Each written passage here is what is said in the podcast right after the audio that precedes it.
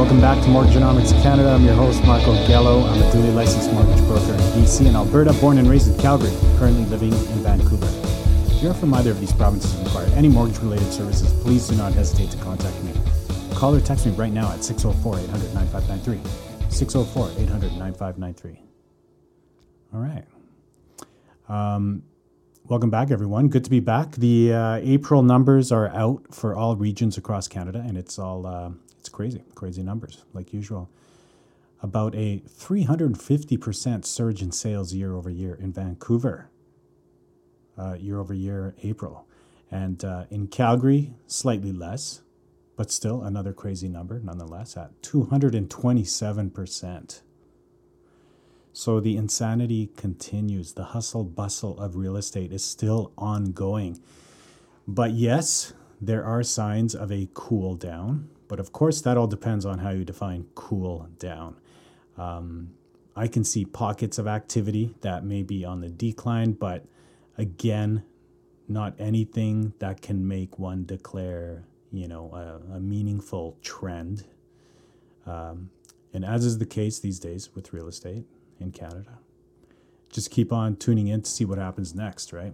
It's just, um, yeah, it's pretty much like a reality TV show, entertaining, very captivating, and uh, a little controversial at times. Real estate.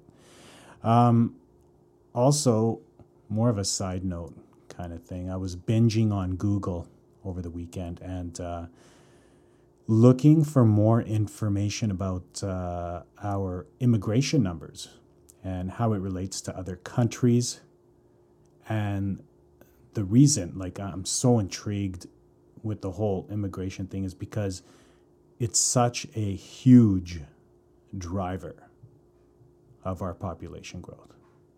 Hence, our ever increasingly growing real estate market. And you know, really, instead of a strong birth rate in Canada, which we, we do not have one, it's like 1.50 births per, per woman. Um, so yeah, it, we don't we don't have the strength in that department. Um, and, and what we do instead, we just open our doors and top up our population as required. And you know, I was thinking about that over the weekend. I'm like, is it that easy? Is it like, is it that easy for us to just keep our, for that to be one of our strategies to keep this thing going, right? This runaway freight train. And, you know, I was curious how, how appealing Canada is for migrants around the world. Like, how are we compared to the rest of the world? You know, so this year I believe Canada is scheduled to welcome over 400,000 immigrants, and uh, apparently will continue to do so for the next several years after, for the foreseeable future. Um, like, is, is every country like Canada? Like, does everyone do that? And and who leads the pack? And who are the main players? So, did a little digging there, and um, here's a list that I discovered on good old Google. I forgot which site exactly. Actually, I think part of this was from Stats Canada. But uh, anyhow, the countries that accept the most migrants uh, in, in this order here the, the United States, number one. Okay, no, no surprise there. You know, the American dream just advertised around the entire planet. Uh, number two, Germany. Number three, United Kingdom. Number four, Spain. And in fifth place, Canada right? So we ran, we're in the top five in the world of attracting people to our nation. You know, so that's uh, that's some perspective there. And then following Canada, there's France, Australia, Italy, the Netherlands, and Sweden. So th- those are the top 10 countries. And coincidentally enough, these countries are also the most active and strongest um, real estate markets in the world. So yeah, I think this is one of the more not talked about real estate market indicators. Everyone is all sidetracked about low interest rates being the driver, which of course has at least a lot to do with the market, but it's not certainly the be all end all. And, uh, you know, I, I don't think it gets as much press as it should, but um, the immigration has always been a massive thing, and and I think you know what's going on right now is to me it, it's amazingly fascinating. Like there are so many things at play here, and who really knows what the next prevailing trigger will be to, to either set the market off higher or or collapse it downward or perhaps maybe just have it plateau for a number of years before before the next big event happens. And no one no one really knows. Um, of course a whole boatload of people are guessing but obviously no one can say with absolute certainty. And uh, you know it's just it's just very captivating on the topic of interest rates no significant activity to speak of this week um, I think people are spending a fair bit of time deciding fixed or variable because there's a nice little spread there. And um, really, there's no right or wrong answer here. But if you want my opinion, I, I like, depending on client profiles that, that allow, um, I like the variable rate mortgages. You know, I'm a, I'm a variable rate guy. Uh, always have and, and have rarely stepped off the variable rate path since my time as a homeowner. Um, but yeah, that that's just me. Like I said, there's no right or wrong answer. So as far as rates go these days, you can get some pretty good variable rate mortgages out there in the 1.35 to 1.65% range. And the fixed rates are hovering around 1.59 to 2.39%. Um, yeah, call or text me anytime for more details on rates 604 800 9593 of the 600,000 or so real estate transactions that are projected to take place this year, that's crazy, crazy number. Um, some of them will involve family members selling to each other. And this is the feature topic of today's episode. Uh, I'm seeing more and more of these transactions lately, and not that surprising as it plays into the whole baby boomer millennial link um, that that's that's happening right now. Another another mass scale intergenerational real estate trend that is in progress. So more specifically, I'm going to talk about and describe how a parent can sell a property to one of their children and one of the pleasant unintended consequences that arise from it. Let's begin and discuss this week's newsletter, Selling Real Estate to Family Members. Hey there, just a quick reminder about my servicing area as I know many of you are listening from across the country.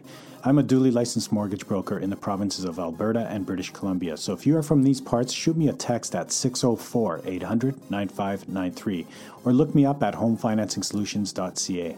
Throughout your dealings with me, you will also be introduced to my support team, Justin and Kelly. With the three of us, you can be rest assured we get every angle covered. And finally, over the years, I've built up some incredible working relationships with real estate agents, lawyers, notaries, home inspectors, and appraisers. So if need be, I can also be your one stop shop and hook you up with a complete real estate team. The process is quick and swift one application, one credit check, and access to Canada's top lenders. And now, back to the episode. A couple of weeks ago, I talked about intergenerational wealth transfer and how reverse mortgages have propelled into the marketplace as a vehicle to access valuable equity with absolutely no monthly payment obligation. The homeowner, who must be at least 55 years of age, can apply to access up to 55% of their home equity and use the proceeds for anything they desire. Okay, and for more information on that, just check out my past episode, the one just before this one, I believe, and uh, you can learn more about that. Another intergenerational transfer scenario came across my desk this past week, but this time it involved selling off a family home to another family member with the use of a mortgage. So, nothing unusual here as far as the transaction is concerned. The purchase price was determined based on the fair market value, and the qualifying mortgage was the means to close out the deal. But the unique part of the transaction was that the down payment was gifted. Okay, so this is the nice little unintended consequence that can be worked into this this file, this this type of application. Um, the down payment was gifted from the selling family member to the purchasing family member in the form of equity. So, in other words, the purchasing family member essentially qualified for a zero down mortgage. For example, let's say Walter owns a property that can fetch $800,000 in today's market, but is willing to sell it to his son Wayne for $700,000. So Wayne can qualify for a $700,000 mortgage, but he doesn't have the required minimum down payment. Here's where the critical family bloodline comes into play. Lenders will allow the selling family member to gift the down payment via the equity of the property. So so long as both parties are direct family members. So in this case, Walter would gift $100,000 to Wayne in the form of equity. Walter was good enough to gift as much as he did, but if he wanted to, he could gift far less and instead choose to be paid out with higher mortgage proceeds. And there you have it. The down payment to secure the mortgage is accounted for and complete. Wayne scores the property with no down payment, and Walter feels good about chipping in for the down payment. To formalize the transaction further, a statement must be included in the purchase contract that references the, that the seller is gifting the down payment from the equity. The lender will also require that their standard gift letter form is completed by both parties. That's all I got for today. Call or text me anytime if you have any mortgage questions at all, especially if you are in British Columbia or Alberta, as I am licensed to service these specific provinces, and especially if you are from Vancouver or Calgary, as I am very familiar with these markets. Call or text me at 604 800 9593, or you can visit my website at homefinancingsolutions.ca. Thank you again for tuning in to Mortgagenomics Canada. Stay well, everyone. Talk again soon.